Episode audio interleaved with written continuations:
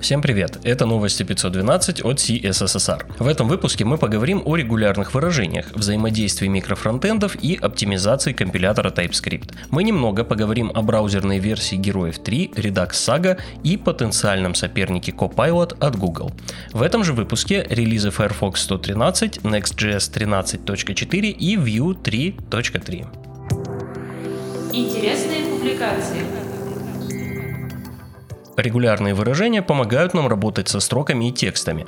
Они очень полезны, но освоить их достаточно сложно. Адебайо Адамс в своей статье постарался собрать все, что нужно знать о регулярных выражениях в JavaScript. Начиная с основ и постепенно усложняя материал, он рассказывает о базовых конструкциях, разных нотациях, методах, квантификаторах и всех других важных аспектах работы регулярных выражений. В конце статьи он еще и несколько примеров приводит реальных задач. Получился хороший подробный обзор. Даже если вы чувствуете себя уверенно в работе с регулярками, загляните освежить знания. Про микрофронтенды говорят много и часто, все уже видели миллионы схем со стрелочками и прочими делами. Но как организовать обмен данными по этим самым стрелочкам? Об этом следующая статья. В материале описываются несколько способов организации взаимодействия между микрофронтами. Здесь и старые знакомые, например iFrame, и относительно новые технологии, например Broadcast Channel API. Помимо них рассматриваются событийный Custom Event API и Storage Event. У каждого метода есть свои преимущества, недостатки недостатки и ограничения. О них коротко для каждой технологии автор и рассказывает. Писать сложные типы на TypeScript непросто, но еще сложнее найти какой-то более понятный и реальный пример. В следующей статье пример написания типов на примере роутинга в React. В гайде используется React Router, сам React и набор TypeScript утилит. Конечно, типы для роутера уже и так написаны, но в этом материале изобретается велосипед в исключительно образовательных целях. Рекомендую, получился пример реальной проблемы, а разбор процесса написания сложных типов получился очень подробный. Следующий материал довольно сложный, по крайней мере для меня.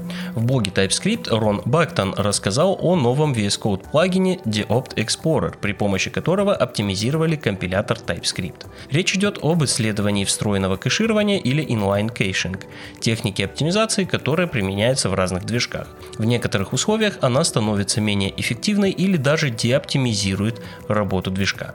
Для исследования проблемных мест и пригодится новое расширение. Также в статье Рон показывает пример поиска и устранения подобной деоптимизации. Пригодится всем, кто так или иначе имеет дело с работой V8 и интересуется работой движков.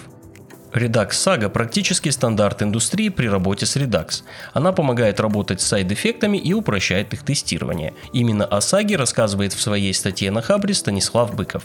Это обзорный материал, который проводит читателя по всем основным возможностям библиотеки и объясняет основные концепции.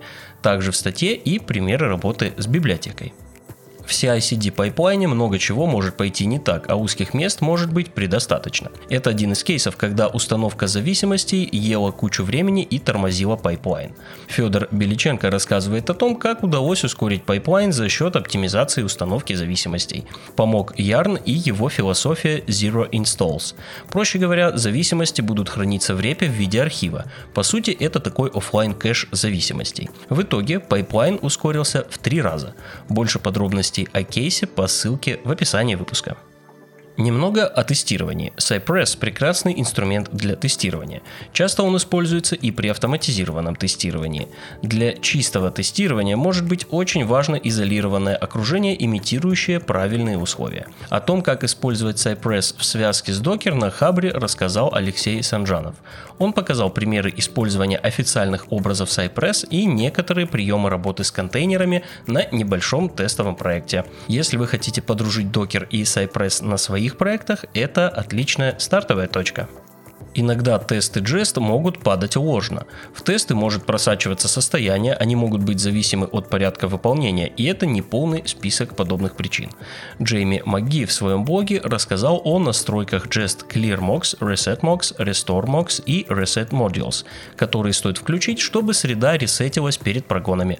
В статье более подробно о самих настройках и примеры того, как тесты могут быть ложно негативными. В блоге WebDev появилась статья о новой спецификации Scroll-Driven Animations. В статье вы найдете небольшой рекап о том, как анимации работают сейчас и много демок новой спецификации. Есть даже отдельный мини-сайт с демками. Если я все правильно понял, то этот API будет доступен уже в Chrome 115. Что вы делаете, когда веб-страницу нужно сохранить как PDF-файл? Правильно, берете браузер и выбираете печать в PDF. Но что если по какой-то причине этого делать нельзя?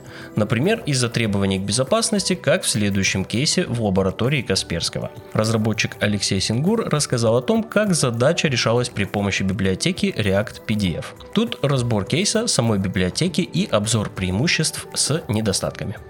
Если вы уже давно не писали на ванильном JavaScript, то загляните в эту статью. Это перевод статьи Пола Кнулста об основных особенностях JS. Здесь о замыканиях, прототипном наследовании, event loop, приведении типов и других особенностях. Если вы собираетесь готовиться к собесу или просто хотите поднять базу еще раз, добро пожаловать по ссылке конце статья на Хабре о ни много ни мало браузерной версии игры Герои 3. Разработка заняла 3 года, кучу строк кода, нервов и времени на тесты. В ней есть мультиплеер на веб-сокетах, возможность создания модов и другие фичи.